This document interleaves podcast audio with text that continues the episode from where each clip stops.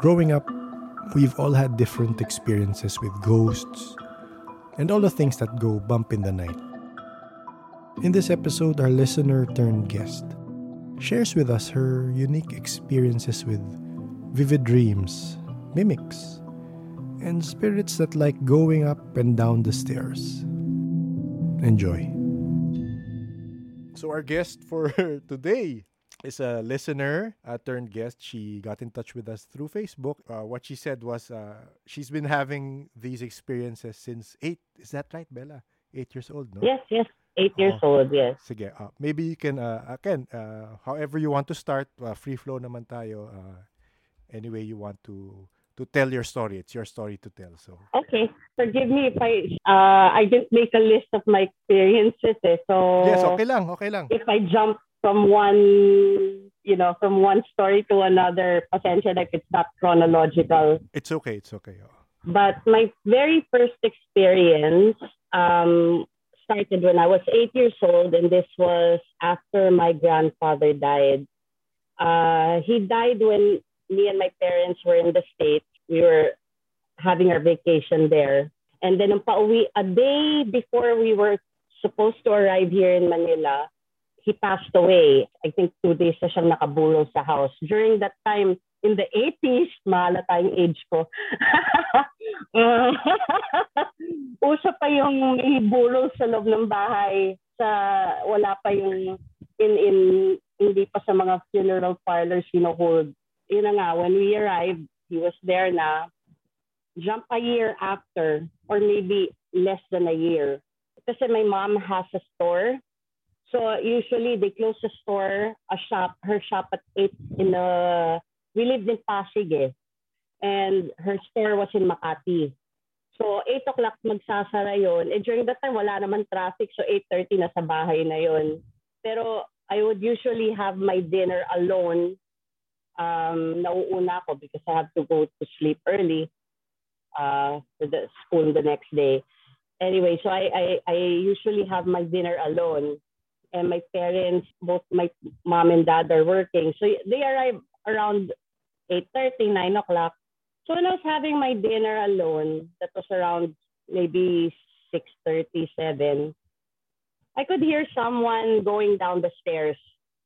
Eh, wooden stairs siya eh. So alam mo yung yapak ng tao.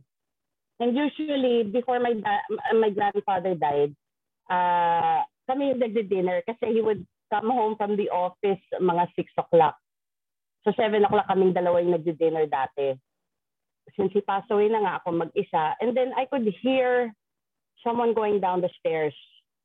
And I could really, I, I could clearly tell it was my grandfather. But then you would also question yourself, parang, what's that? Al- alam ko, walang tao sa taas.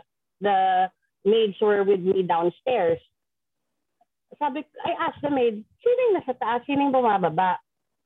Tapos, when I asked her that, tumigil yung footstep. Eh sabi niya, wala naman tao sa baba, sa taas ah. Sabi sino yun? Sabi ko, silipin mo nga, eh, it was so dark. And there's a wall kasi um, na nakaharang. So, hindi mo makikita yung stairs, yeah. So, kasilipin mo nga, medyo natatakot na kasi ako noon. So, kasilipin mo nga, tinignan niya, wala naman daw tao. Even if it was dark, parang there's a lamppost, medyo nag-illuminate ng konti doon sa area na yon. Walang bumababa. And we're very sure na walang tao, walang tao sa second floor. Tapos, when, after niya sumilip, nung bumalik siya doon sa lamesa, biglang ayun na naman yung footsteps. Kala niya kasi I was making it up or I was pranking her sabi, sa, narinig niya tuloy, sabi ko, sa, sa mo, sabi ko sa'yo, may bumababa. Eh, tignan mo nga uli. So, tinignan niya uli. Talagang walang bumababa. Hanggang sa wala na. Okay na. Tapos, hindi na ako umakyat until my mom got home from the shop. So, okay na. So, I told her about it. And then she didn't believe me. Yung, yun nga, yung parang, hmm, ano-ano kasi pinapanood mo or, you know, yung parang imagination mo kasi napaka-wild niyan. Although it's true, I, I did have a wild imagination, but not enough, you know, to, to start imagining footsteps. So I told her about it. They dismissed it. So sige, a few months later, this time, uh, kasi my sister also got married that time, bagong kasal pa lang siya. After she gave birth, tumira siya sa amin. Uh, she and her husband lived with us. So I was telling them about it. As usual, they also dismissed it na I was joking around. Okay, So one time, we were all together. I don't know why. Basta that time, lahat kami sabay-sabay kumakain ng dinner. They, I think they got home early. I think parang may bagyo yata kasi noon or something. So everyone closed early and got home early. And we were all eating dinner. Me, my mom, my sister and her husband, my lola. And then bigla na lang, there were footsteps coming down the stairs again. Like, quiet, quiet. I was shouting at them. This was a few months after the first incident. So I shouted, quiet, quiet. I'm hearing footsteps, I'm hearing footsteps. Tapos they all became quiet. Tapos walang footsteps. Sabi ko, oh my God, mapapahiya ako nito. Biglang, diba?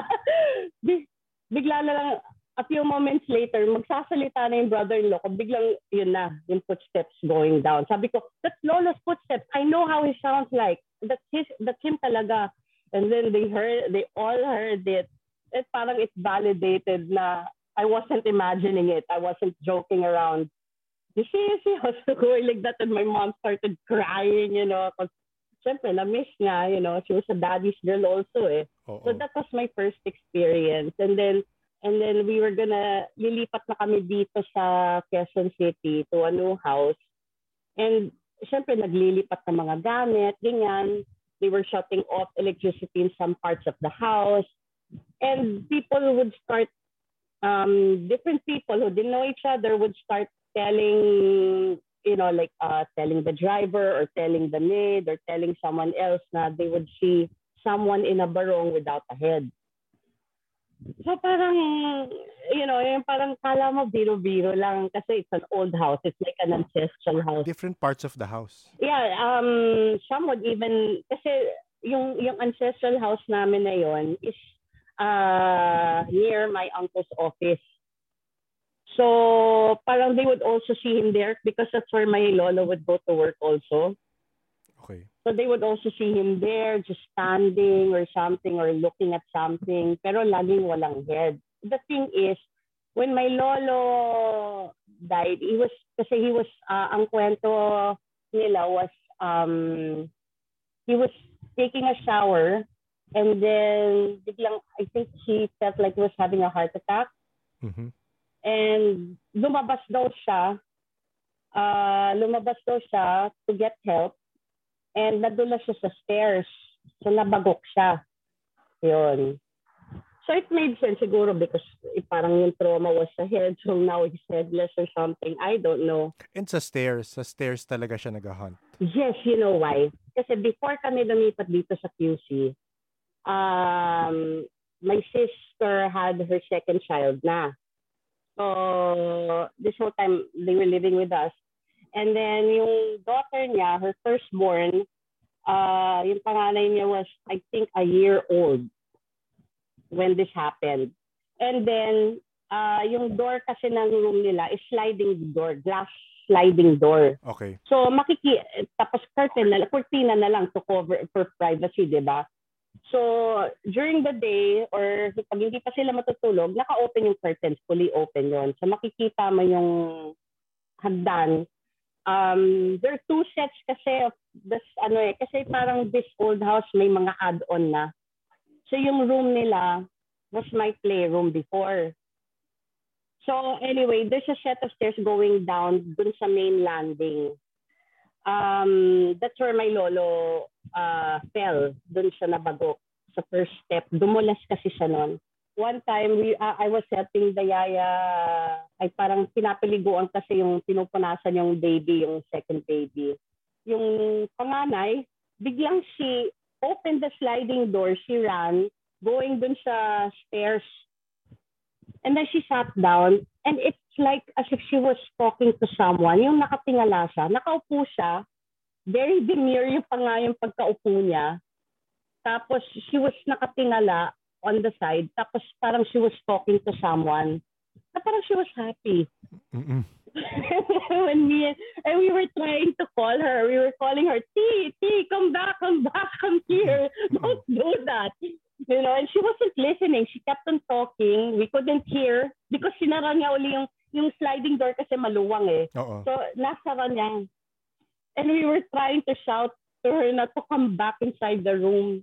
Uh, what do you call this? Parang she was just happy talking to someone na nakatingala siya.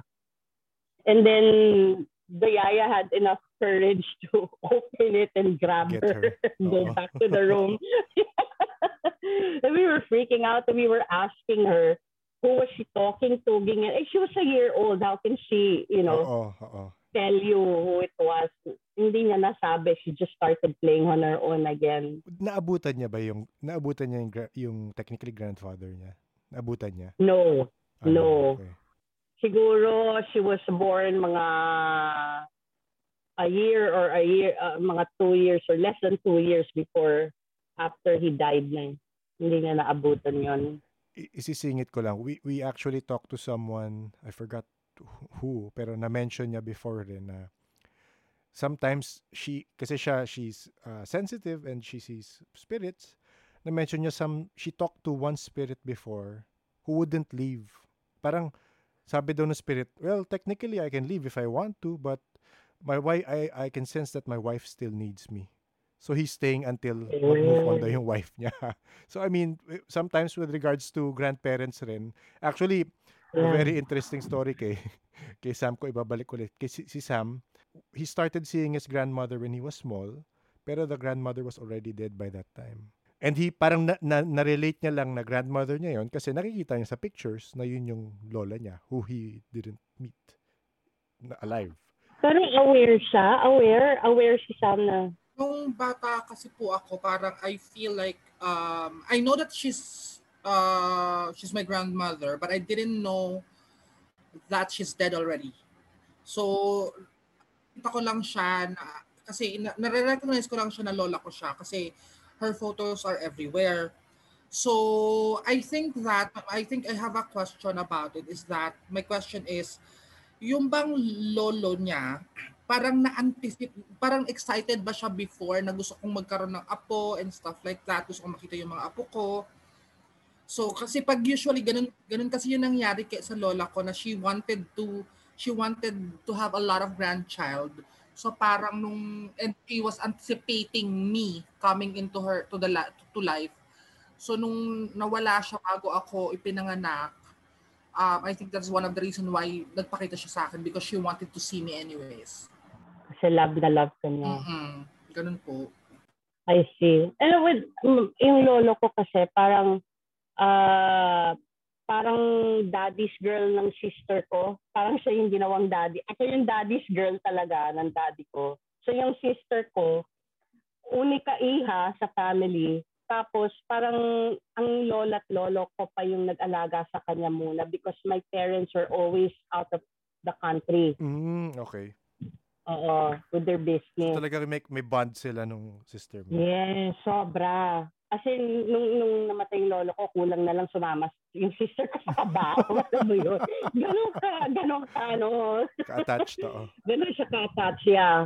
So, uh, could be, yeah, a, a good point with Sam na, yun nga, maybe, I'm sure naman, kasi our family naman mahilig sa mga bata. So, you know, everyone's a blessing. So, all babies are blessing. I don't know about Osiris kasi I felt as if it's um ang feeling ko kasi po doon is parang it's a fulfillment of a promise. Yun po yung unang pu- pumasok sa puso ko na parang it's a fulfillment of a promise. I feel like yung sister mo and your um grandfather parang meron silang usapan before na lolo ikaw yung magbabantay sa anak ko, yung ganyan ganyan.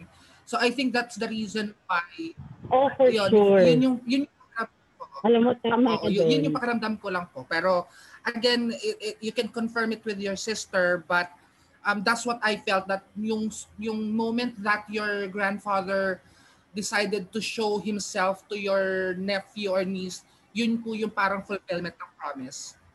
isasangayin lang po ako sa sinabi ni Sam, which is, totoo po, may parang nag-promise po ata yung yung father nyo dun sa ano, na mag, magiging guide tsaka ano, bantay po. Parang um, support pa rin po siya kahit wala na siya. Kaya Yeah. andyan pa rin po. So, hindi niyo na kayo iniiwan until now. Oh, that's nice. Bella, just to give a background, uh, kasi again, uh, for people, there might be listeners who have not followed probably our other episodes kasi uh, Sam and uh, well Osiris or JM, they have this uh, they, they're sensitive eh. So parang hindi hindi na for other people na parang oh open third eye it's just seeing I'm sure you can relate to this eh pero for some people who aren't listening might not be able to get it.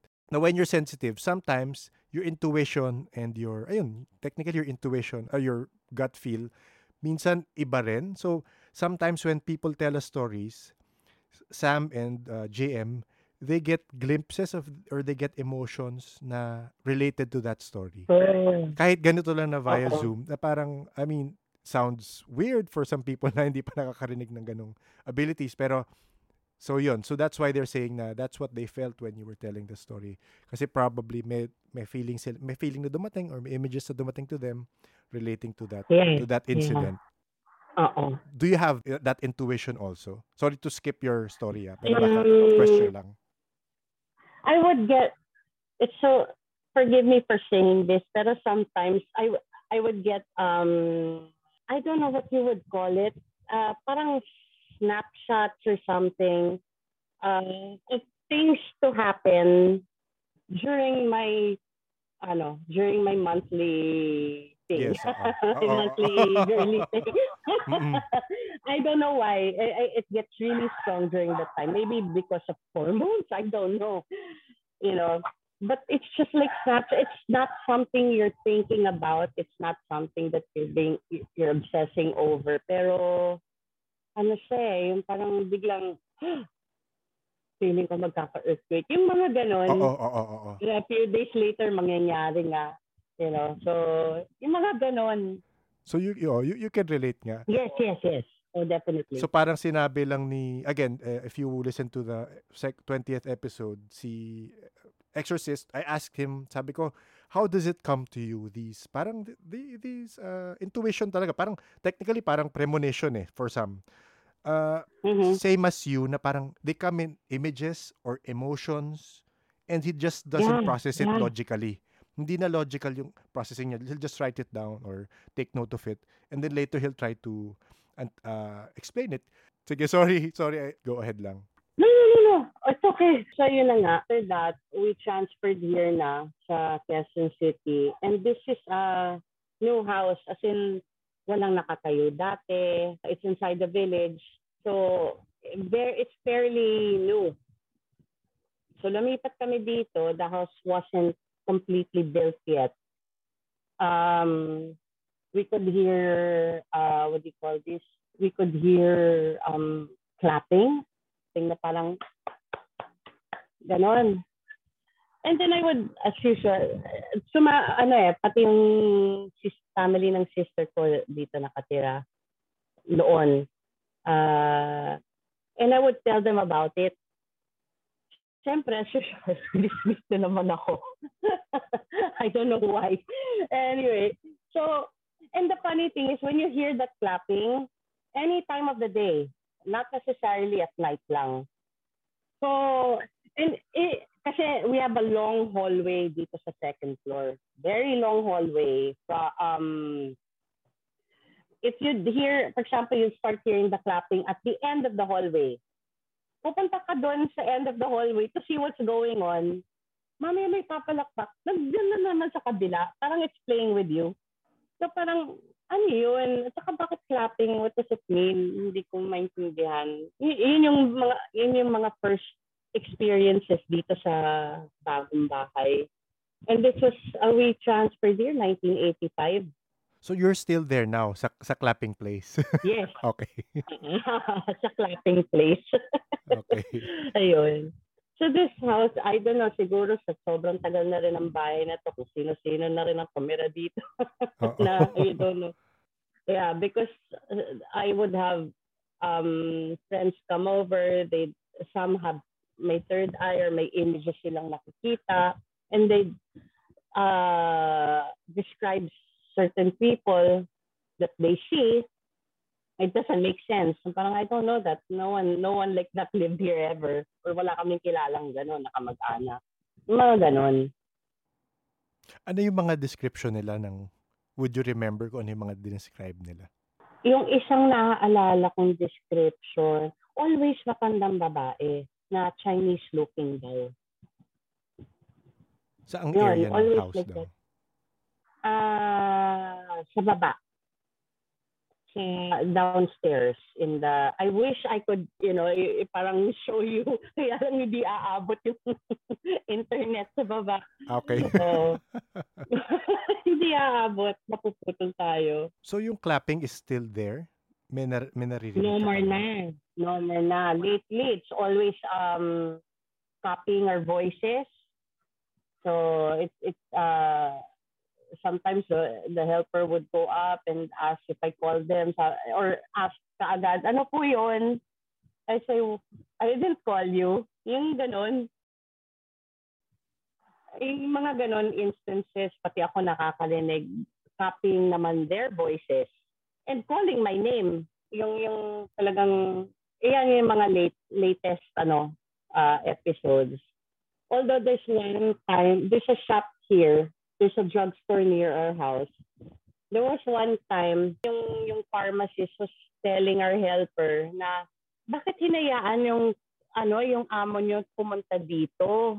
And they were like, what? Parang, kailan pumunta dito? Kagabi, ganyan. Tapos pumunta raw doon, galit na galit kasi may no-order daw siyang gamot, hindi pa dumadating, yung ganun. Parang inaway daw sila. And nagulat kami, parang, ha? Hindi naman siya lumalabas ng bahay kasi my mom had a stroke eh. And she's half paralyzed. I mean, she can walk, but, you know, she, she limps. It, it didn't make sense na makakapunta siya all the way doon sa drugstore. Kasi it's a long walk rin coming from our house. Kung saan pupunta. Yung mga ganon. So yun, may doppelganger pa. May, may question ako doon. Did you tell that to your mom that that happened? Hindi. No, I didn't want to. Kasi hindi, she will dismiss me again. Sorry, she was? she will dismiss me again. Ah, okay. so again, this is new for me na some uh, someone would copy your mom pero umabot siya sa drugstore. Pero pero does your mom have that me- mercurial temper rin or hindi naman? She she's capable. Okay. Let's say she's Okay. capable ng mga away. Pero hindi namin ina, eh, parang she had, she, she didn't have, wala naman siya in-order na gamot. ah, wala rin naman siya kailangan. Oo. Oo, wala. So, ang weird. Ang weird lang na, at saka nakipag-interact pa talaga Oo, sa yun nga eh. Yun nga eh. Maganda makita CCTV nun. Yun lang nga. Oo, And they don't have a CCTV kasi it's it's a drugstore inside the village. So, parang they don't see the need for Ah, it. it's inside the village lang. Okay. Yeah, yeah, it was right.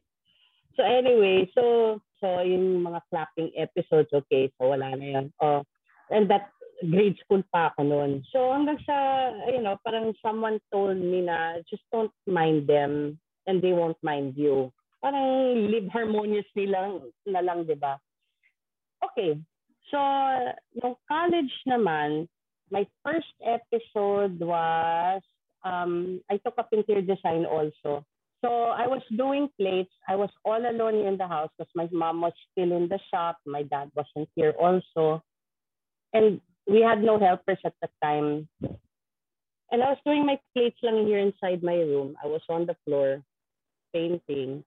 And all of a sudden, alam mo yung, yung air became so thick, Mhm. parang hindi ka makahinga. Mhm. Tapos grabe yung amoy ng kandila. Okay. As in yung parang it it just invaded your nostrils. Sobrang tapang na hindi ka maka, makahinga. And I don't know if I felt hot because I got scared or talagang Uminit. Yes, oo. oo, basta uminit siya na parang ang lapot-lapot ng ng surrounding mo.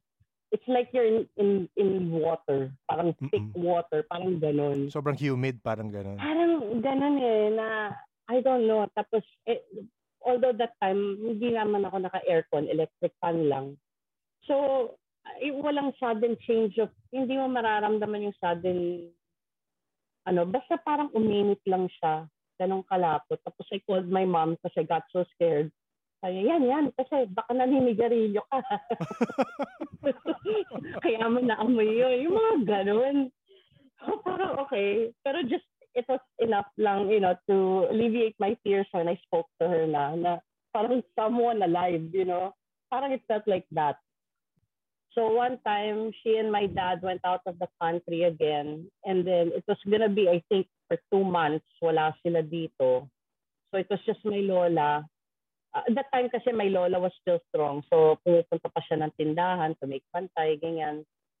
And uh, so kami lang ng lola ko with the helpers uh, when my parents left. My sister at this time already had her own place. Okay. And then, uh, I had a friend in college na parang drifter. Alam mo yun? I Okay. mean, she didn't live with her parents because her, her parents were hiwalay na. So she didn't have any place to stay. She didn't want to also stay with her dad because he would be abusive to her. And the mom yata parang was living with her boyfriend. Just, she had no place to stay. So, sabi ko, you can stay with me for two months. Kasi that time na problema siya, she would go to school with all her things. As in, Okay. bagahin niya her life Mm-mm. with her. Naawa ko. Sabi ko, why don't you live with me for two months since my parents are not here naman? And this, you know, so she took me up on the offer. And one time, we were eating downstairs in the dining. Tapos, nakaano na yung ano, yung ah, sabi ko dun sa helper, sige magpa kasi ito sa like 9 o'clock already, we were do, we were busy doing plates pa kasi. So sabi ko, yung daan na yung pagkain sa baba, kami lang bahala, magligpit niyan after, magpahinga na kayo. Okay. So we were eating downstairs.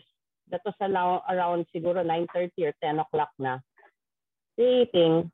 Tapos may bumababa. Kasi usually there's one helper that would always sleep with my lola in her room. Mm-mm. So we were eating, may door kasi doon eh. Pero it was open naman, but you can't see the stairs clearly anyway. So may bumababa. So for example, uh, Linda yung name ng helper. So I called her, Linda, wala sumasagot, but the steps kept on going down. And my friend could hear it, but she's sitting kasi where where she really can't see the the door, yung through the doorway eh. So parang wala sumasagot. We're just eating. Napansin ko, parang tagal-tagal mo ba? Hindi, hindi, walang, walang hantungan. Yung Mm-mm. baba lang ng baba. Mm-mm. So tinignan ko na, sabi ko, sino ba yun? When I look, walang tao. Okay. So sumili, umakit ako ng konti sa stairs to see kung may bumababa ba. This, at this time, wala nang, wala nang footsteps eh. Tumingit ako, wala. And then, kasi meron pababang, dun sa pinakababa, may, may parang going down to the basement. Medyo may long flight of stairs pang going down to the basement. Wala rin. Binuksan ko yung ilaw, walang tao or anything. Sabi, sabi, so I sat back down, we finished our dinner. Sabi sino yun? Sabi ko, I don't know, there was no one going down. Sabi ko, but you heard the footsteps, right? Sabi niya, yeah. Anyway, so hindi na namin, mas gutom kami, so kinain, kumain muna kami. And then, finally, we were going up. And we were talking, we didn't even mind the footsteps anymore. Bigla na lang, we could hear someone go from the basement steps. We could hear someone, you, you know, Oo, running up. tumatakbong pakyat. Oo. And I looked down, wala naman tao. As we screamed like crazy. I said, ah! As in, unahan kami sa pinto. Unahan kami sa pinto umakyat. Tapos we, we locked ourselves in my room. So parang, Belle, your house is haunted. Gumaganon. Oo. I, I know. Ayun. So that was, that was, ano, one episode, memorable episode. Okay. So, ano, one more pa? Sige, ay go lang, go lang. Na- nakakatakot lang kasi you're say you're, you're telling all these stories and you're still in the same house. yes, eh, ma- ma- mataas pa yung araw, so matapang pa ako. I will not say this pag gabi na. Oo. so next naman, tapos na akong college, graduate na. So it was Valentine's. I can, I, because every Valentine's, we would celebrate it in my cousin's house. Hindi kami kami lang magpipinsan. So we were just there. And then that time, my lola was confined in the hospital kasi parang tumaas yung B. Eh, yung konting sakit lang, confined na kaagad. Mm-mm. I, I saw my cousin receive a call. And then her face was parang nag-iba. Mm-mm. So, parang, so inasikaso na na yun, ganyan, fix whatever problem. And then she came back to the table. Sabi ko, what was that? And sabi niya, funny story, ah yung nurse raw ng lola ko called them up, called her up, because may multo daw sa kwarto nila. Hmm? Sabi ko, paano yung, oh, may multo daw sa kwarto. So, sin, should I mention the hospital, no? Na? Yes, go ahead. Okay lang. Pwede? Okay lang. This was in, ano, St. Luke. This, this was like early 90s. St. Luke's Mga QC. mid-90s. Ah, ah. Okay. Mga mid-90s to na, mga 95 tingnan. Okay. May multo daw sa kwarto nila. Sabi ko, parang multo? So, sabi, ang kwento ng nurse, uh, they were all sleeping kasi it was like 9 o'clock na or something. So, they were sleeping. During that time, di ba, usually tahimik na yung hospital. And the room my lola was confined in was in a basement. Yung basement room sila were yung para sa heart kasi it's near the heart center, uh, parang heart lab or something. So they were sleeping down, the nurse said, and then one of the helpers was, our helpers was with my lola. And bigla na lang, they could hear footsteps running around the room. And this room was like a suite. Eh. Medyo malaki siya. It's it's bigger than the normal room that you that you see in the hospital. So, may tumatakbo daw around the room. Una, tumatakbo lang. Mm-mm. Mamaya, they could hear a child giggling while running around. And they could tell where she is. Kasi yung parang you'll hear in the corner of the room. Ganyan. Yung tumatakbo talaga around the room. Tapos tumatawa na. Mm-mm. Tapos parang parang it would parang parang hinahaplos yung mga braso nila Okay. while she's running around. Oo. And then eh, syempre parang kasi that helper that was with my lola hindi magaling magtagalog. She came directly from the province. Mm-mm. She has a hard time communicating in Tagalog. So parang nagtingin na daw sila ng nurse and when they were breathing, they could see their breath So malamig, oo. parang ice. Oo, parang para silang nasa Antarctica or something. Tapos ang lamig-lamig na raw. And they were calling the nurse's desk to, to you know, come help them or something or Oo. change room. They were requesting for a different room. Oo. Wala raw sumasagot. Tapos, may, nung may sumagot, ang tagal-tagal daw dumating. Parang, it, it, syempre, when you're that scared, parang a minute would feel like, a, a- you know, 10,000 Yes, yes. years siguro. Oo. So parang, and she, so the nurse had no choice but to call my cousin, to call the hospital to have the rooms changed. And while they were waiting, so that's what my cousin did, yun yung inasikaso niya. That's why it took her so long to come back to the to our table. And then, nung nasikaso na niya, tapos the, the, while the nurse and the helper were, were, you know, parang panicking inside the room. Tapos my lola was parang pinapaalis niya. Mm-mm. Parang she can see someone daw. Na, ay, alis, alis, gumaganon. Ah, really? Okay. Oo, may ina, not them. It wasn't them daw. Kasi she wasn't looking at them. She was looking at someone else na parang pinaalis niya. Mm-mm. Eh, tapos, so, tapos the door daw started rattling. The door, the, the room door and the door of the bathroom started rattling. Mm-mm. And they were so scared na kasi parang, and the, the child would not stop laughing. So, tapos hanggang sa bumukas bigla yung door, yun na yung, yung, yung nurse na mag, maglilipat ng ano, ng room nila. Sumigaw na sila. Hmm. Ah, yan. Sila. so, tapos feeling ko, sumunod yung ghost na yun dito sa bahay. Kasi finally, when my lola came, got discharged, umuwi na siya dito. And yung yung helper na yon, I was helping her um, prepare my lola's dinner. And then I opened the fridge. Pag open ko ng fridge, eh di ba parang parang may yung moisture in the hot air mag-create ng fog. she goes, yan, ganyan, ganyan yung nakita namin, ganyan yung, yung hininga raw. She was trying to to explain to me, ganun daw yung lumalabas sa hininga nila, yung, yung breath na yon. Sabi ko, oh my, di, parang she's making kwento na, ang bilis-bilis na niya magkwento, pero natin in Tagalog. So, hindi ko rin maintindihan. Eh, mabigat yung train niya. So, tinulungan, I, I got some of the stuff and then tinulungan ko siyang umakyat. And then bigla na lang the door of my dad's office na nakatapat yun ng stairs, umalog. Sabi ko, sinong nandun? Baka nandun yung secretary ng daddy ko. May tao doon. Sabi niya, hindi umalis na kanina pa. Nung usually kasi, di ba, 5 o'clock, uwian na. Wala na raw, umalis na. Sabi ko, eh, sino yung umalog ng pintuan? Baka may tao. Sabi niya, wala. Kasi that, that door, may doorknob, tapos there's a deadlock underneath it. You can only open that door with a key, di ba? Key inside, key, or key in, inside or outside. Inside, oo. Yeah. Wala siyang, wala siyang knob or something to, ano, in the back. It's a deadlock. Nandun yung susi. I could see the, the key kasi it's stuck sa keychain. Nandun yung key. Sabi ko, baka nandyan naman at nalock siya dyan sa loob. Sabi niya, hindi nakita kong umalis kanina pa nung 5 o'clock. So nakastare lang kami the whole time Sa door, sa door oo. na yun.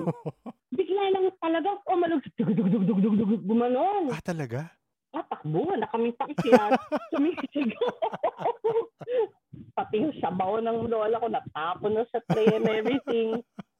Ay, nako. Bella, can I ask, uh, meron kaming running theory kasi palagi, I'm not sure if naririnig mo kinakwento namin, uh, the gifts, the sensitivity, the abilities are hereditary. Napapass down siya, siya sa family. So, nak-mention mo yung lola mo could see it. Tapos, you, you, you feel, you have a different, uh, you, you have that intuition and feel. Uh, can I ask if may ibang members of the family pa na have that also or you don't talk about it? Um, my dad's side, medyo spiritual sila. Uh, very, um, and things would happen. Um, like my cousin, she's an artist in New York. And there's this one time that she painted this, um, parang a church commissioned her to do a painting and she did a Mother of the Roses. And when they unveiled the the painting sa church na yon, it started raw raining rose petals. Totoo. As in, in the inside that church, it rained rose petals? Yes. Yes. Oh my. It started raining. I have actually the replica of that painting. Oo. Kasi that, that, that painting is nandun sa church na yun eh.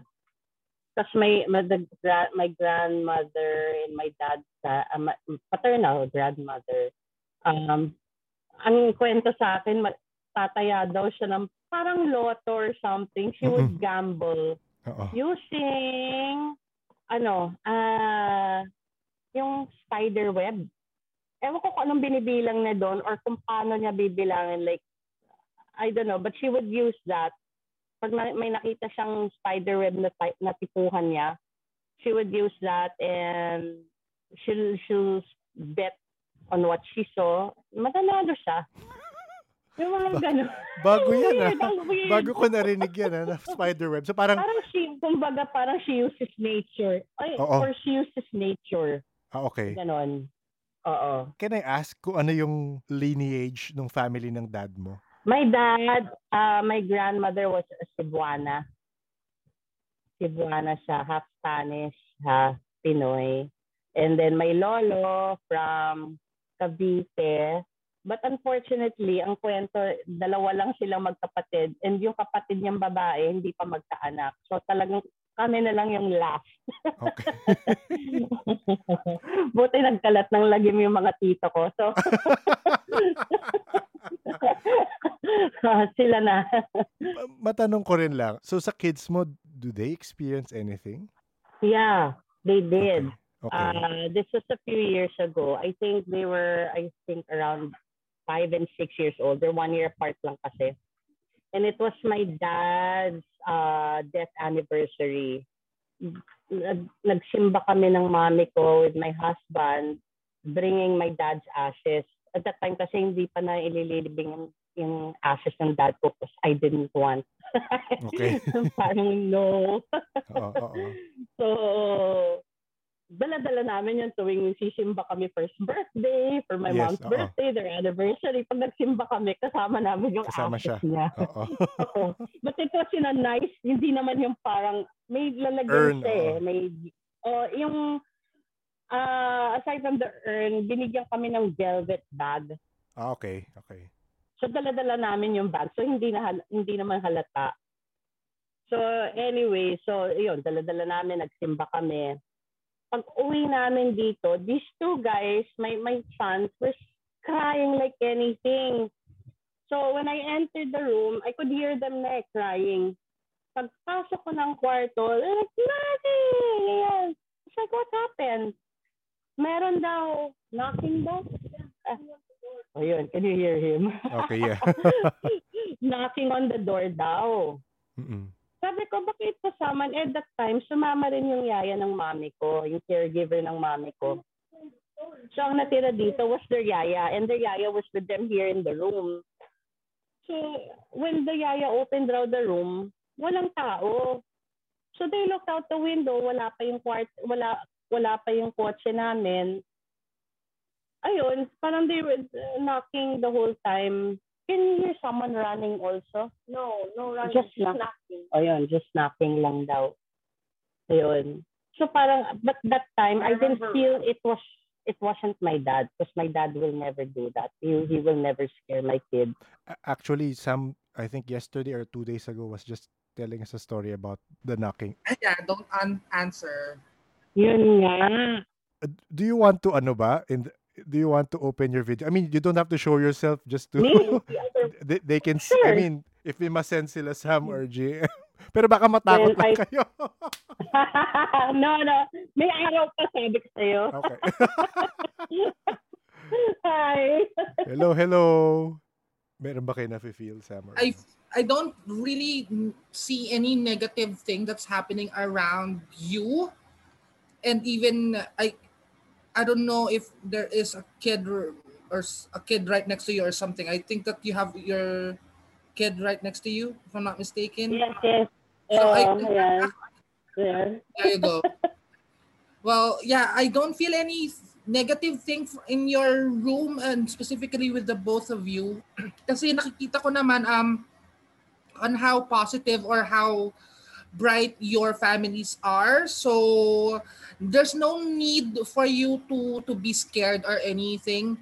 Um, I love I love the part where you allow the sunlight to come into your house because that actually does um, help cleanse the area. Yeah. So yeah, just continue being, you know, just like I- sabi ko nga kay and ev- actually to everyone na parang keeping laughter around you will protect you guys. Um even if like, like for example, if you start feeling them again, make fun make fun of it na lang rather than, you know, causing fear in everyone, just make fun of it na lang and you'll feel na it will slowly dissipate to nothingness because they cannot fester anymore. Right, right. Sobrang to kasi this room, parang ito yung ano eh, yung parang may, hindi sila makakapasok dito. Pero I think one time, I think one time there was, but I think I invited it. There's this YouTube channel that I follow. And then they covered this, uh, alam mo yung mga YouTube na where they explore abandoned places, ganyan. Okay. Kasi sometimes may kasamang history and I love history. Mhm. So, there's this house they they covered. Naano ako dun sa story, yung background story ng house na the whole family was killed, ganyan, ganyan. Parang, naano lang, na-disturb lang ako and I got obsessed and I was trying to find, I kept on trying to find um, who that family was. Kasi parang sobrang sad kasi pati yung mga bata, you Yes, know, inano nila. So it, it really bothered me. So I was trying to find, I couldn't find the story about it, but it's still stuck in my mind. one time I was uh, watching lang a YouTube, uh, another something not related to it. Pero parang yun yung ano, eh, it talked about that family. Yes, oh, that same family. And when I finally realized that, oh my God, that's the one, yan yun, yan yun. Alam mo, may humiyaw dito sa loob ng kwarto. Even my dog perked up na parang ano yun. Mm-mm-mm. Kasi talagang, it was an opera. It wasn't a scream. It was, like, you, they were asleep na eh when I was watching it. Pero talagang may, wow! Yung dumano yung parang babae. Babae na, ah! Oo, oo, oo, talagang nag-wheel talaga. And it was so loud. It was like right beside me. Even the dog nagulat. Kasi my dog sleep with me. Okay. Were you listening na naka-earphones or naka-speakers? Ano naka, no, I was, um, wala akong, walang sound yung phone nun. Naka Ah, okay. parang subtitles. siya. Subtitles yeah. na talaga. Oo. Oo. And it didn't happen once lang. It happened twice. Pero not not consecutive. Parang a few months after. Nangyari na naman. Pero this time, nang nangyari yun, walang, walang, walang, I, I, I didn't, ano, I wasn't watching anything. Oo, oo. Yeah. Talaga may nothing lang talaga. the- Oo. Pero the first one talagang, "Woo!" and it was a long, long wail. Talagang freaked us out. Ano kaya yun? I think my husband, and my husband kasi is not a believer. Pero ang sabi Okay. nga niya, kahit nandyan na yung multo right in his face, hindi pa rin siya maniniwala. So, I think it's out of fear of, Yes. know, I think he's just so scared. Nung, when, when we first, when we got married, so lumipat na siya dito sa house ko. Mm-mm. And then, uh, all our dogs kasi sleep on the bed. So we so we were going to sleep na. Wala pa kaming kids noon. Bigla na lang may sumipa ng door. You see that door, this Yes. door, Oo. that's the ro- room door. May sumipa. Kasi nang lakas, talagang tinadyakan yung pintuan once muna. Sabi ko, Han, ano yun? Sabi niya, oh, baka yung aso. Baka yung asong kumukuskus. Sabi ko, hindi Yes. naman gano'n kumuskus yung aso eh. Oo. Kasi sinipa talaga. And you could see the door, parang parang umangat Yes. ng konti eh. Oo. Tapos we looked at the dogs, we opened the light, we looked at the dogs. They're all complete. We counted them. Okay. Nandito naman, nandito naman. Tapos, di, we closed the light na. Tulog na uli kami. Talaga this time, tatlong beses pinadyakan. Bang, bang, bang. Kasi padyak talaga. And you know which part of the door, yung lower part yan, parang dyan pinadyak. Yes, oo. Kasi talagang umangat siyang ganun Oo. umangat yung door na ganun. So parang, ano yun? Tapos etong, uh, binuksan niya. Tapos di ko may dog. Wala. Walang tao. And all the dogs are looking at him. It's like, oh my God, why'd you open the door? Sabi, layan. Mga ganun. Fine. Ayun. Tapos it happened a few more times. Tapos ang feeling ko noon, siguro parang, kasi dati feeling ko may natouch sa akin. Kasi of my young stupid days when we would go to cemetery. I don't know, yung mga trips namin. So, I think may. Tapos parang nagalit yata na, ba't may nakatira dito? Yung ganon. Parang, ba't may ibang kasama dyan? Parang nasanay na ako lang mag-isa sa kwarto. So, yun. Si uh, Liz naman, kung wala, kung wala naman siya sinasabi sa amin na nakikita siya dyan attached to you, hopefully wala naman. Pero dati when I was, I, I, after this incident, I never slept with the lights closed. Uh, I think I was um 13, mga 13 or 14, sleeping. Alam mo, that time, sarado pa yung ilaw. yes, oo. Yung may maririnig kang humihilik. Oo. Ha? Ah, yung may humihilik. May humihilik talaga.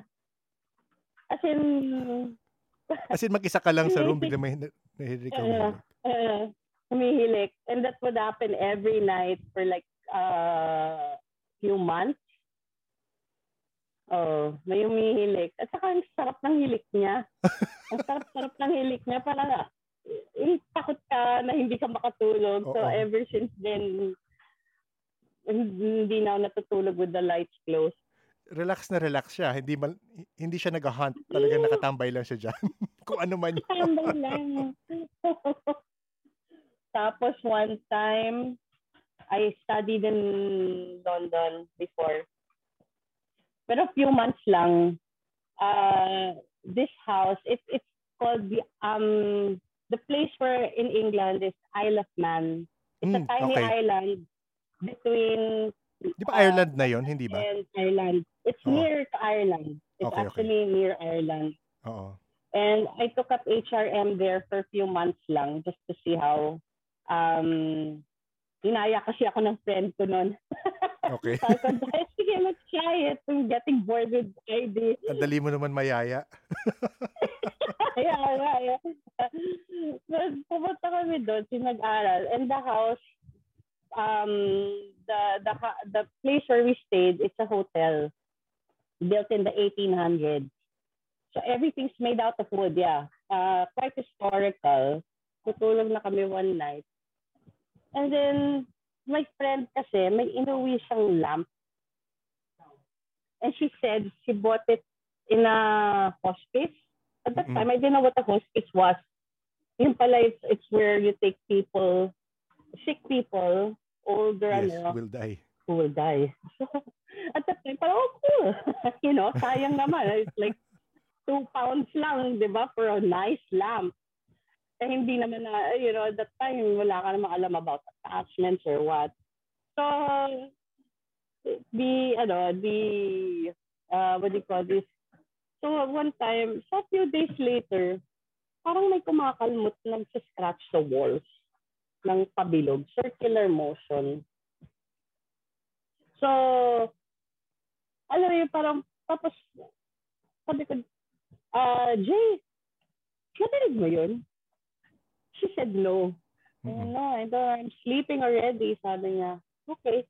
Kasi magka-roommates kami noon eh, ng friend ko. So, mamaya di, sleep na eh, trying to sleep. Ayun na naman yung scratching. At saka circular motion, yung, yung, scratching parang shh, Oo, oo, oo. Parang ganun. Circular motion. Sabi ko, yeah, Jen, sorry talaga. Pero, narinig mo yun? Kasi naririnig ko eh. Sabi niya, I don't know, I'm already asleep. Tingnan, don't wake me up anymore. Gumagano siya. Okay. Sabi ko, shit, what if I hear it again? True enough, I heard it again. Bubuksan, yung binuksan ko yung mata ko, it stopped.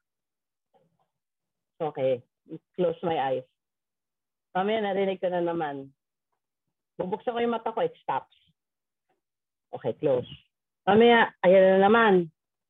Yung bubuksan ko pa lang yung mata ko, it stops na. Yung parang naglalaro, Yes, nakikipaglaro. oo, oo, oo, oo. Yung gano'n, yung parang, let's see when she's gonna, ano. So parang, tapos, bubuksan ko yung mata ko, stop. Yung gano'n, yung parang it was playing that game na bubuksan ko pa lang magsa-stop or hihintayin niya or patatagalin ko rin. Yung gano'n, Oo. parang he was really playing with you. Hanggang sa nakatulog na ako. Hanggang sa takot. Pero inuwi nyo, inuwi nyo ba yung yung lamp na yun? No, goodness, Okay. no. But Okay. I, we we saw each other again after several years, and I told her about it. Sabi ko lang, yeah, hospice pala is like this, ganyan. And that lamp that you bought, and she's like, I know, and I didn't bring it with me, thank God. Sabi niya. Ganun. Kasi possibly yung attached yung yung owner eh, no? Pag isipin. Yeah. Exactly, exactly. Did you experience anything else uh, I mean at that area sa, sa Isle of Man? No naman, pero um, they believe in uh, elementals also talaga. Mas Irish eh, no? More than UK eh. Parang ang dami nila believe sa Oo. elementals. Yeah. There's this one time, yung merong kasing naging taxi driver dun sa E- Isle of Man na naging friend na namin. So sometimes, you know, you call him, ikaw lang sa service niya the whole day kung saan Mm-mm. mo gustong pumunta. Yes. oh. So one time, we were talking about yun nga, yung mga elementals, yun nga, narinig niya. Sabi nga, did you hear about this ferry bridge? Called the ferry bridge. Mhm. Bayan, no, no, no. So he brought us to that place. And so we started taking pictures, ganyan. Alam mo, both me and my friend, she had her camera, I had my camera. None of our pictures turned out. I mean, yeah, during, tamo, nahalata talaga yung... Film pa, no? Film. film. Oo. Pero automatic naman. okay, oo. Uh, you know, um, we, like, uh, syempre, aside from that, may iba ka pang pupuntahan. Yung mga ibang pun pinuntahan namin, lumabas. Uh, that was a different role of film. And with this one, parang yung ending, kung saan lang yung ferry bridge, it either was black or white. Nothing turned out na nandun kami. So may white. Merong nag-white. White, ayun yung white paper. In-expect ko black eh. Kasi kung kulang sa, kung kulang sa light eh. oo. Yeah, white or black lang. So kala namin nasira lang yung film. Pero ang weird, bakit pati yung kanya? I would understand kung sa camera lang niya or sa camera ko lang. The thing is, pareho kami. Pero the, the pictures taken before that, before the ferry bridge and after the ferry bridge, lumabas. Lumabas, oo. Oo. So it's called Ferry Bridge. Sige, research ko yan. Oo. The ferry bridge in Isle of Man. So did you hear other stuff about their beliefs in elementals? Siyempre, may leprechaun sila. Similar to our duende. Oo. Meron pa bang iba ka pang narin? Wala masyado eh. Wala. Pero ano, yung kasi marami ring Asians in that school. Uh, most mostly Asians kasi parang may recruiting agency yung school that would um, advertise to Asian countries. Kasi Asian countries, di ba, maraming tourist eh. Very, all year round may tourists ang Asia. All countries in Asia. So, yung mga na, nakilala namin, ang mga very spiritual yan, yung mga Malay, yan. Eh, ah, Malaysian, Thai, yan. Lalo ng Thai, lagi silang nag-aalay. Ah, may alay talaga sila. Oo, parang eh, they're very, ano, they're very, parang mga, I don't know, what the, Buddhist ba sila? Yun nga, hindi Ang ko rin. I think. Buddhist yata sila nagme-merit. They call it um, giving merit. Giving merit. Mm-mm. Oo, yeah, yeah. So sometimes I wa- I'm wondering, kasi one time, hindi ko alam kung may napanood ako or nabasa, na, yun nga, when, when you're, when you're, when someone passes away, may mga nakakasingit daw na souls na bumabalik.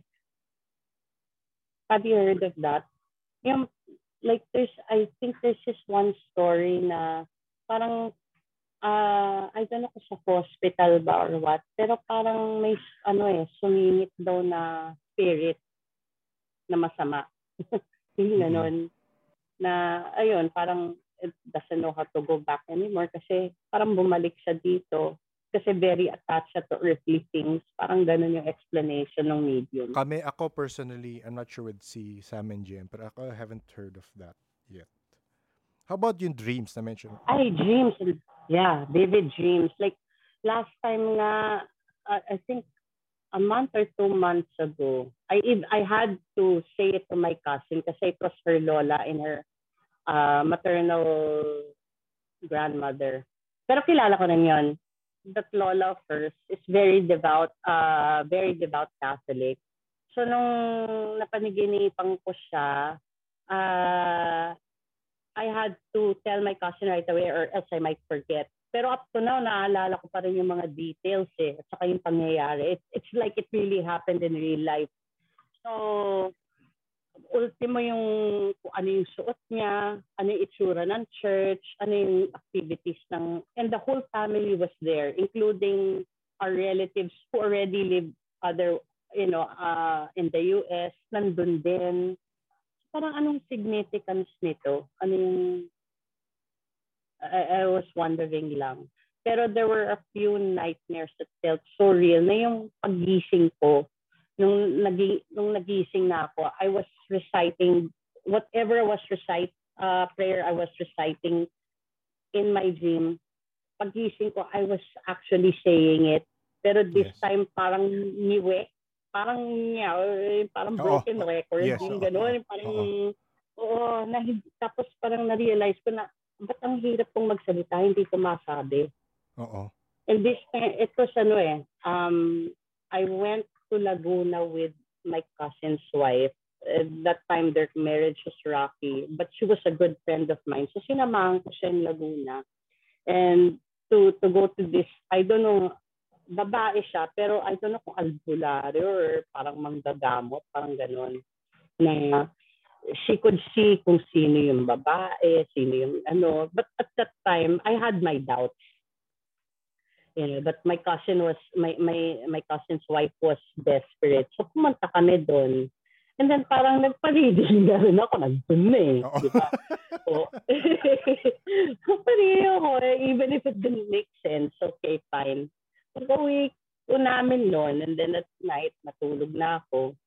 I had the worst dream of my life. Uh, I was in a house, in a in an old ancestral house, and everything was made of wood dark wood pa nga siya. Pero alam mo, dito, and there were so many children running around. At this time, I wasn't married yet. I haven't met my husband yet. And there were so many children running around. There was wondering, sino ba itong mga bata na to, ganyan. So just go along with the dream, like, you know, parang just going around the house, ganyan, in the dining room, parang di- long, dark, uh, very, very nice, parang very formal may mga design-design pa siya. Tapos naalala ko na may tapis window, ganyan. Ancestral house, very old. And then biglang one of the kids natakot. Tapos parang sumigaw, nandiyan na siya, nandiyan na siya. Yung manon. Tapos mamaya, you could, I could hear a grunt. Grunting talaga. Tapos parang may nakita ako, yung parang devil. Alam mong alam mo yung devil yun. And then, uh, and then I got so scared. And then I, parang nakaupo ako na sa dining table. Sabi ko, if I sit still here, maybe it won't bother me or something. And all the kids were like running around, scared, screaming. And I heard the, the, the, that demon, that beast. It looked like a beast. Ang laki-laki. It, it was behind me. And then it, it went down. You could hear, you, you, you could, uh, na naramdaman ko yung breath niya sa neck ko. And it was breathing down my neck literally and you could hear it grunting. Gumaganon. And then I started praying. I started really praying, Our Father. It's like, parang he's still there and I'm still dreaming. so might as well start, ano, I believe in God. Ayun, nagising ako yung I believe in Apostles' Creed. Ayun, nagising ako. So I was still saying the prayer. Pero yung, yung uh, hirap na hirap akong magsab, magsalita nung time na yun. I got so scared. My heart was beating so fast. Tapos wala na. Uh, binuksan ko na lang yung TV. Inon ko na lang yung TV para mawala yung takot. Yung narinig mo bang reading nung mang you don't have to tell me kung anong niread ng mang- manghuhula pero medyo sad ba? Medyo depressing ba yung narinig mo sa manghuhula? No naman parang, ah, ganito, ganyan. Parang, ayun yung mga typical na, yes, ano, oo, na, oo, oo. na, wala, ah, okay, okay, okay lang ako na okay, even if it doesn't make sense or it doesn't apply to my life. Yes, oo. Ayun, actually, I don't even remember what she said. Okay. It was more on my cousin. Tapos, ano, we had to go back to her uh, a week later kasi parang may pinagawa siya doon sa cousin, doon sa wife ng cousin ko, parang orasyon or something, and then te- told her to go back. So we went back to her.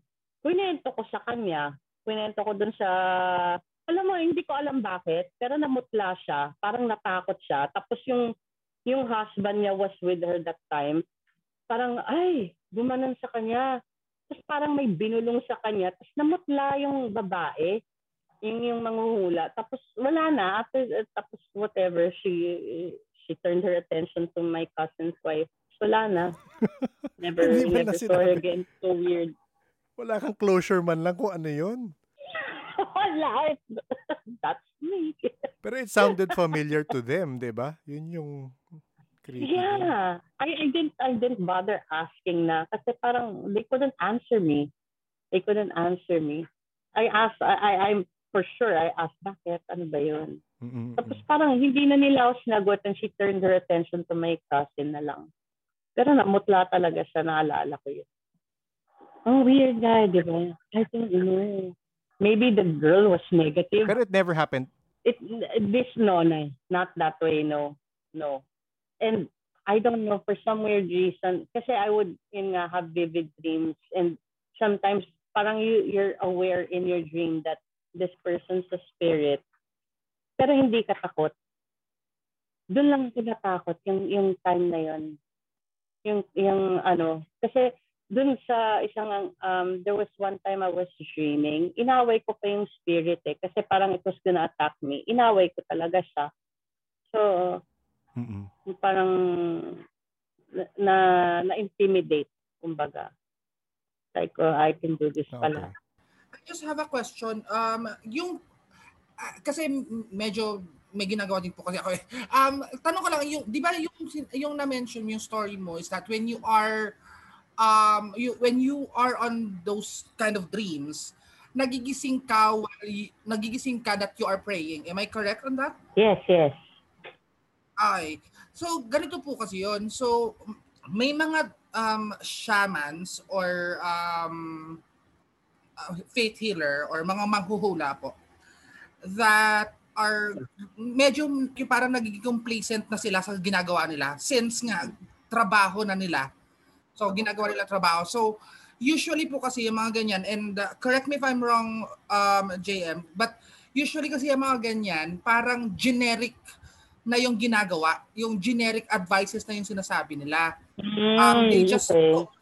Throw caution, cautions to the wind, bahala na, gawin nyo na lang siya, ganyan. Yeah. So what they wait, what they don't know is that when they do those kind of things, um, they they unfortunately sometimes nakakapagbigay sila ng negative vibrations sa mga tao sa paligid nila. Hence, Mhm. yun yung uma-attach sa Oh Ang my. nangyayari and it's and very good that you are being protected by white light and being protected by your you know your positivity because Mm. clearly kahit ma-attack sila sa unconsciously ang body mo is literally fighting Kasi it off. nagdadasal ka pag gumising. Yeah. Oo, so Mm. that means kasi like for example po you, you made mention na parang nag nag pray ka pero ngiwi ka pagkagising mo parang nagniniwi yung pag Parang may stroke. So that Opo, parang that, that means kasi your physical body is fighting off the the evil spirit, which is really really good. So um you should be very thankful for those kind of things kasi it's clearly yung spirituality mo I don't know really your religion ha, but you know, that's your spirituality protects you and whoever is protecting your family with regards on those eh, on those kind of attacks. Shucks, gusto ko maiyak sa sinabi mo. Pero di po ba parang it, it only made sense eh. Like ako, ako, naman po I'm judging this lang po um to accordingly to on my experiences and what Yeah. you have said. Yeah. So I feel that that's what's really happening. Wow, I didn't know that. I was just hoping it was a bad dream, pero grabe. don't, don't worry po. I feel I feel that you are really protected and that it shows naman po talaga. It really good, shows. good, good, good. Thank you. Baka nga very strong ang faith mo. Kasi I mean ako, uh, uh, honestly, hindi ako super practicing Catholic. So parang, pero uh, I- I consider myself to be spiritual. So parang, I believe there's a, there's a higher being and uh, yun nga, so mas ganun ang akin mindset. Pero again, listening to all the people na we've interviewed, na I used to shrug off angels. Sa totoo lang. Parang, ah, okay, siguro nasa Bible lang yan, ganyan. Pero parang, more and the more and more people we talk to, the more they talk about these beings of light. I mean, you can't say the angels sila, pero beings of light and positivity sila. So parang, possible na sa'yo, I I mean, I don't know, baka merong something na nagprotecting you or your faith itself. It protects you from Yeah. from these things or attacks. Me naman, I believe in spirit guides. Hmm, okay. I, I, I believe all of us have spirit guides and I you know if something good happens even the smallest things na you're having a good day you know or a good week eh, I always make sure to thank my spirit guide. Kasi I, I feel mas mas may connection ako compared to angels. Mas mas pinakikinggan ako ng spirit guide. Spirit guides. I don't know. Random lang. Pero may kasi parang, parang koy, nandito ako. Parang ganun. Okay, okay. dating. Like one time, I was reading a book in, here lang, in my room. I wasn't married yet. I was reading lang. All of a sudden, I was lying flat on my back. And biglang may tumulo sa mukha ko.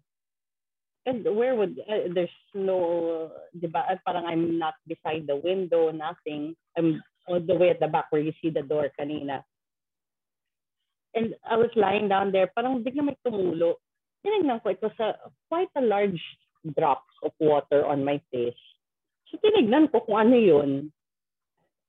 Pagtingin ko, it was water lang. It wasn't slimy or anything. It's just pure water. Parang I had an instinct to smell it. Inamoy ko. Alam mo, ang bango-bango-bango niya. Ah. Parang perfume. Oo. Sabi ko, saan galing yun? And it's just one, one drop. Hindi naman ako pinapawisan nun. And if pinapawisan man ako, it won't drop on my face because I was lying nga. I was Yes, lying oo. down. So, yung mga ganong weird, ganong mga random things lang na so with the dream and another one, I all I think I really believe I almost died when I was like four or five years old. Kasi before we had a rest house in Angono. And I dreamt that we were in, kasi that house, ang laki ng, parang may, parang field na eh. Ah, may swimming pool, tapos may malaking garden area. It's really big. Ah, para na siyang field off to the left of the swimming pool. Ang dream ko, sumakay ako sa isang weather balloon. Ah, not weather, parang those hot air balloon yun. With two angels. And we were going up and up and up and up. We were already by the clouds. And then the two angels said, sumama ka na lang sa amin. Ano, tapos I could see my mom and dad down there by the rest house. Sabi, I kept on looking at them. I really wanted to go with the angels already. Kaya, kasaya doon. They, they were trying to convince me. And then, nakita ko mami daddy ko, naawa ako sobra. Sabi ko, if I go, they were they're gonna miss me so much, you know, they're gonna be devastated. Sabi ko, no, no, no, ibaba niya na ako, ayokong sumama. Next time, parang next time na lang, parang gano'n. But for now, ayokong sumama. So they brought me down. At that time kasi, when I was a kid, sakitin ako. So feeling ko talaga noon, kung sumama ako sa kanila, I would have been dead by now. Yes, oo. Yeah. Yun, naalala ko yun. Yung mga ganun. Tapos I would dream about, yan, yung mga deceased uh, relatives, ganyan. And I would call my cousin up or kung sino man yung related to like uh, immediate family nun. Yung close ko and alam kong hindi naman ako i-dismiss nun. So I would tell them, and I would tell them what what the ano was wearing, and what this Lola was wearing, or this Tita was wearing, what she said or what. Pero most of the time they don't talk. Ano eh, they're just smiling. They have a very peaceful face to them. Just walking around, ganyan. Wala namang message na pinasasabi. But I would tell them what they were wearing. And they would always say, oh, that's her favorite duster in the house, ganyan, or that's her favorite blouse, ganyan. Ang galing lang. Ang galing na. Ganun yung mga ano. With my dad, before he passed away, pero this time, he was comatose na nun eh. Napanaginipan ko talaga siya, pero he's always far away.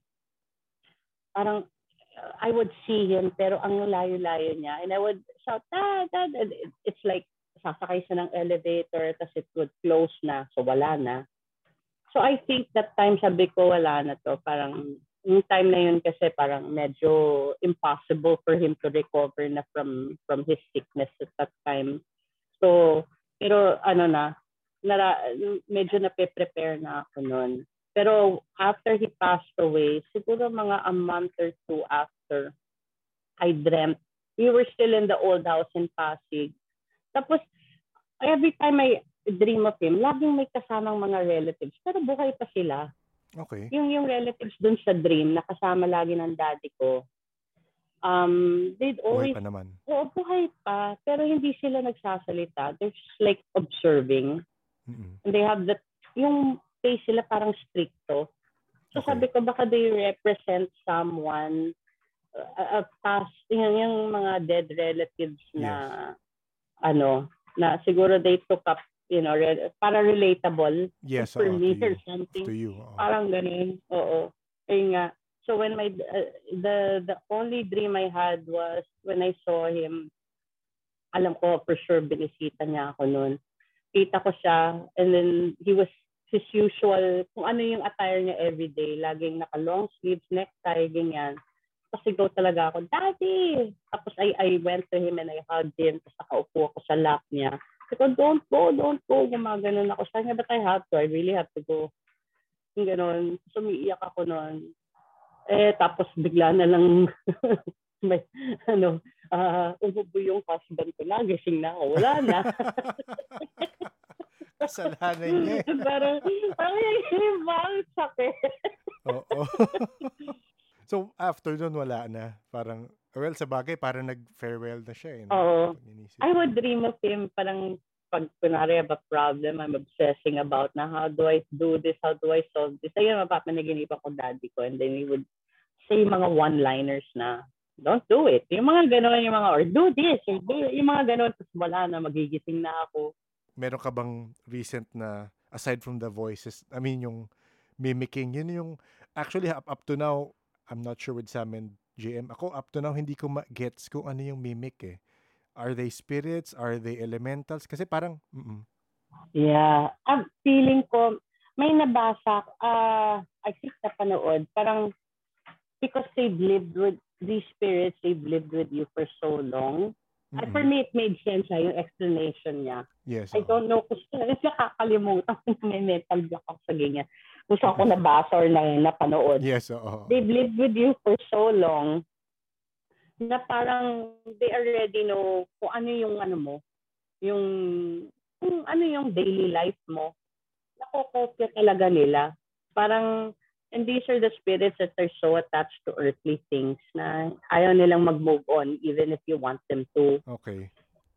Pero parang merong intent na iba eh. Kasi, again, kagaya ng kakwento kay Sam, na yung nag-copy sa kanya, talagang parang nililigawan yung friend niya eh, na parang scary na eh. Pero again, may, marami naman talaga na stories, yung voices lang talaga. Minsan, so wala pang, wala kayong experience na actual person yung kinopy. No. Kasi may, may kwento rin before na itsura mismo nung dad or nung ano yung kinakopy, aside from voice ah. No, no.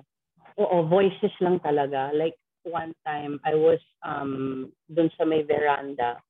Um kasi our helpers now, they don't stay down sa basement na. It's an old house na eh. So eh no one staying naman in my lola's room. So doon na, na doon na sila ano nagsistay sa kwarto ng lola ko. So para lahat kami sama-sama dito sa taas, sa second floor.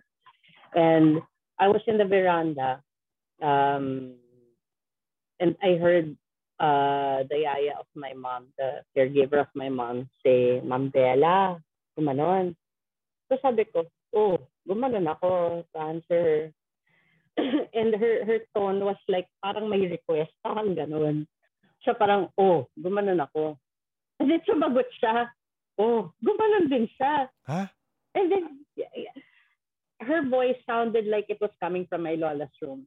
I thought she was already in the room because it sounded like it's coming from there. Yes. Because when she answered me, oh, she was going up the stairs pa lang from downstairs. Oo. So pumunta ako dun sa ano, dun sa may stairs. Sumapuna, sabi ko, "Ang ginagawa mo dyan? Kaya akit na. Sabi ko, eh tinawag mo ako, nandun ka sa kwarto ng lola. Ay na wala. Bakit pa lang ako? Sabi ko, eh may tumawag ka eh. Sabi ko, sabi mo pa nga, Ma'am Bella. Sabi niya, ha? Wala ako sinasabi. Yung ganun na. so na, nag ano na kami. So okay, it's that, it's that mimicking spirit again. And before this, kasi dalawa yung caregiver ng mommy ko. And they were, um, my mom was already in her room. and the helpers plus the two caregivers were downstairs. They were having dinner. And then uh, me, I was out kasi with my husband. We were out that time. Pagka, pagdating na pagdating namin, ayun na sinalubong na ako ng ng dalawang caregiver. Caregiver. Oo. Oo. Kaka, it, it happened lang like 10 minutes ago, sabi nila.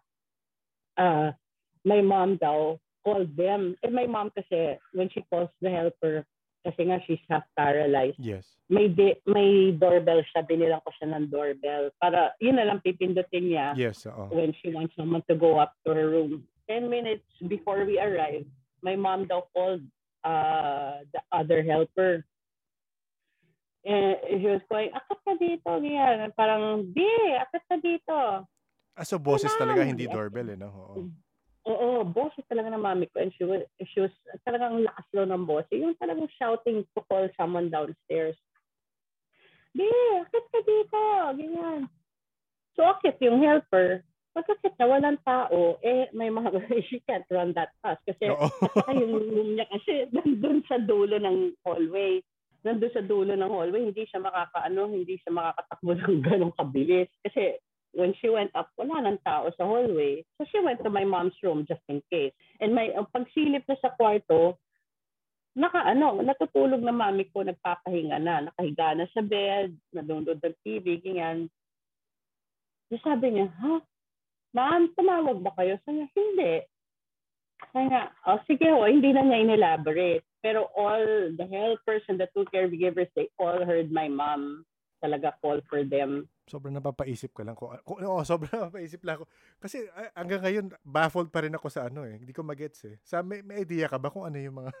Oh, mga ako naman, dun sa nangyayari na ganyan, no, when it comes to mimicking, especially for, at pag halimbawa, hindi naman masyadong, like, yung, katulad ng sinabi nga ni ma'am kanina na parang since that they've been there for a long time, um, na, na, na, nakukuha nila, na nakopya na nila yung ginagawa nyo. Um, I feel as if that itong mimic sa area nyo, because hindi nyo nga pinapansin masyado, nagpapapansin lang sila. Ah, Kasi nga po, kasi di ba parang sinabi ko naman sa, sa, sa inyo kanina, like for example, yung room nyo pa lang as, as is talaga, sobrang punong-puno ng positivity eh. So I feel like, ba yan, hindi ako pinapansin nitong mga to, mangungulit na ako na mangungulit. Ganun lang po talaga sila. oo nga, no? I don't know if it makes sense, Yeah. but you know, th- that's how I that's how I I I see things. If, if, if ever may question ka kila Sam or ano, I'm not I sure so want to meron. go down talaga and show them the sala. Kasi I have two friends already. Pagpunta, they don't know each other, ha? Pero always in the same area. you can send pictures. I think sometimes it works for them. I mean, kasi nak- nakakatawa lang kasi the the first time we all got together, Sam, JM, me and Liz. So nagbukas kami lahat ng camera. Tapos nakakatawa kasi silang tatlo, parang, oh, meron ka dyan sa likod mo. Oh, meron ka dyan sa likod mo. Really? Talaga, talagang nagkakakitaan sila sa kanya-kanyang bahay. Nakatutuwang-tuwa ako. I mean, buti wala ako nakikita. Oh. Pero, I mean, sometimes, tama, tama ba Sam? Minsan sa pictures naman, JM, nakikita nyo. Apo, eh, di ba? um, if you can send us photos or pictures or videos pala, um, yeah, just send it over to Ah, video. Oo, oo. i-read namin. But we cannot Oo. promise anything.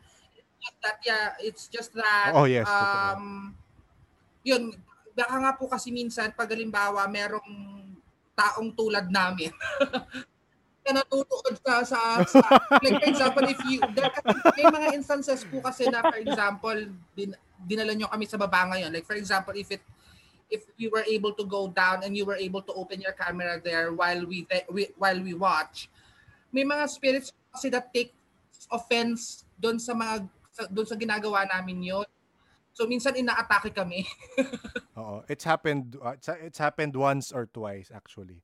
While we were in a call. Wow. Mm-mm. Oh my. Yung friend ko, sumakit ulo niya. Ah, talaga? Yeah, to the point she had to ask for medicine na from me. Basta dun sa area na yon. Was that friend Hmm. sensitive in any way? Yeah, she is. she is she's very sensitive So also. kasi, opo, ka, possible, Possible po kasi siguro. na kahit naman hindi talaga sila malevolent or hindi naman sila ah, nananakit, they might take offense on what we're doing. So Yes. it's better na ganun kami, na nakatago kami ngayon. Oo. Ah. siya naman, yun na nga, so parang, eh, nakigamit siya ng restroom. And she has to pass that area where she senses it. So pagbalik niya, so she was describing it, eh gabi na nun, ma- madilim na. As in, yung, yung, yung ilaw sa dining table, nagpi-flicker talaga. And this never happened. Hindi nagpi-flicker yung ilaw sa dining table. Nung time lang na nagkikwento siya, sabi niya, I think, you, sabi ko sa kanya, I think you better stop because the lights are flickering and that Yes. doesn't happen. may ayaw, Yun. may ayaw ikwento. uh, uh, tapos we have another friend who's also very sensitive. Uh, pumunta yung, yung friend ko na yon sa shop ng isang friend namin na sensitive din. Eh, may second floor yon nandun yung office ng friend namin. Sabi niya, huwag kang akit dito, magkaaway yung spirit guides natin. Ganun ka ano. Actually, Ayun. na yun na kinwento mo, nakakatawa nga. Kasi meron kaming, may nakaset up kami interview next week na supposed to be yung spirit guides nung, I think, nung person na yun. Ah, ay, yun nga. Basta pag merong, pag alam namin may spirit guide yung kakausapin namin, kailangan ko warn sila, Sam, tsaka GM, tsaka yung person na yun na, yung magja-join sa call, may spirit guide rin, ha? So, baka lang magka magka conflict so at least alam ng both parties meron para hindi sila magulat. Oh, okay, okay. may, may kausap nga kami the Galing, eh. other oh, may kausap kami the other time. Una wala siya kinukwento about her spirit guide. Tapos kami ni Sam pa lang yun, kami ni Sam sa call eh. Tapos sabi ni Sam sa akin sa chat, parang ang tining-tining ng boses niya, hindi ko siya maintindihan. Ma- Masakit sa tenga. Tapos Okay. ako, sabi ko, sa, ako kasi, manhid ako eh, wala akong nafe-feel eh. So sabi ko, sa akin wala naman. Tapos yun, eventually she, she mentioned na may overprotective siyang spirit guide na medyo Oh. defensive. So feeling namin yun yun. Kasi after a while, wala na, wala nang nangyari kay Sam. And I mean, vinerbalize ko sa call na parang uh, we come in peace. We're just, uh, I mean, we're just interested in her story, ganon. So, Aha. wala na, nawala na after. So, I think yun nga, nakakatawa yung, ano, nakakatawa yung spirit guides na nag-aaway. Yeah, sometimes it just takes parang paalam lang ba ng maayos. Mm-mm, yun And- nga eh. Yung Parang ano, sabi-sabi po. Parang gano'n. Oo, oo, oo, totoo. But yun, thank you, thank you Bella, unless you you, you have other Thank you for having me. Thank you, thank you for sharing it talaga. I mean, very different ang very different ang experience mo, especially ngayon sa'yo mas dreams, eh, no? Dreams and uh, other senses yung talaga Yeah. nati-trigger for you. Pero tama yung sinabi ni, ano, ni Sam. Ta- na ano ko doon, na, na, na affect, ay, hindi na affect, na parang nagka-impact sa sinabi nga niya na, na you're being protected. So at least kahit pa paano, okay, ay, medyo, ano, nagkakaroon ako ng courage for that. Yes. Oo. Thank you. Thank you for sharing, Bella. Thank you so much. Thank you for reaching out also and listening. Ah, I will I'll continue to listen. Can't wait for the next episode. Okay. thank you. Thank you. Thank you, Bella, for sharing your stories with us. As I had her approve her episode before we published it, she said she forgot to tell a couple of other stories. So I told her, sabihin niyo na lang sa live broadcast this October. So please stay tuned for her additional stories. We enjoyed the stories from the Isle of Man. Hopefully, people who live in that area or have visited that part of the world have some other stories to share with us. I have a feeling that the Isle of Man has some interesting stories waiting to be told. If you have paranormal experiences or stories from other parts of the world, I hope you share it with us. Email it to us at paranormalsph at gmail.com. We'd love to hear what spirits and elementals do in other parts of the world. Hearing all these stories gives us a clearer picture of the invisible world. Parang may nag-mention nga sa Discord, parang pinagtatagpi-tagpi natin yung mga naririnig natin sa iba't ibang tao. And I hope that you as a listener, you also piece together some stuff na nagbe-make sense. Baka nga gusto nyo i-share sa amin. So, visit us on Discord. Madaming balitaktakan doon. We have conspiracy theories in every chat room most of the time from me. Consider it a safe space to talk about the things that interest us and fuel our imaginations. Link to this will be in the show notes below. The Paranormal Podcast is engineered and produced by F90 Productions. If you have the time, please again rate and review our show on whatever podcast platform you follow. As always, thank you all for listening and please stay safe.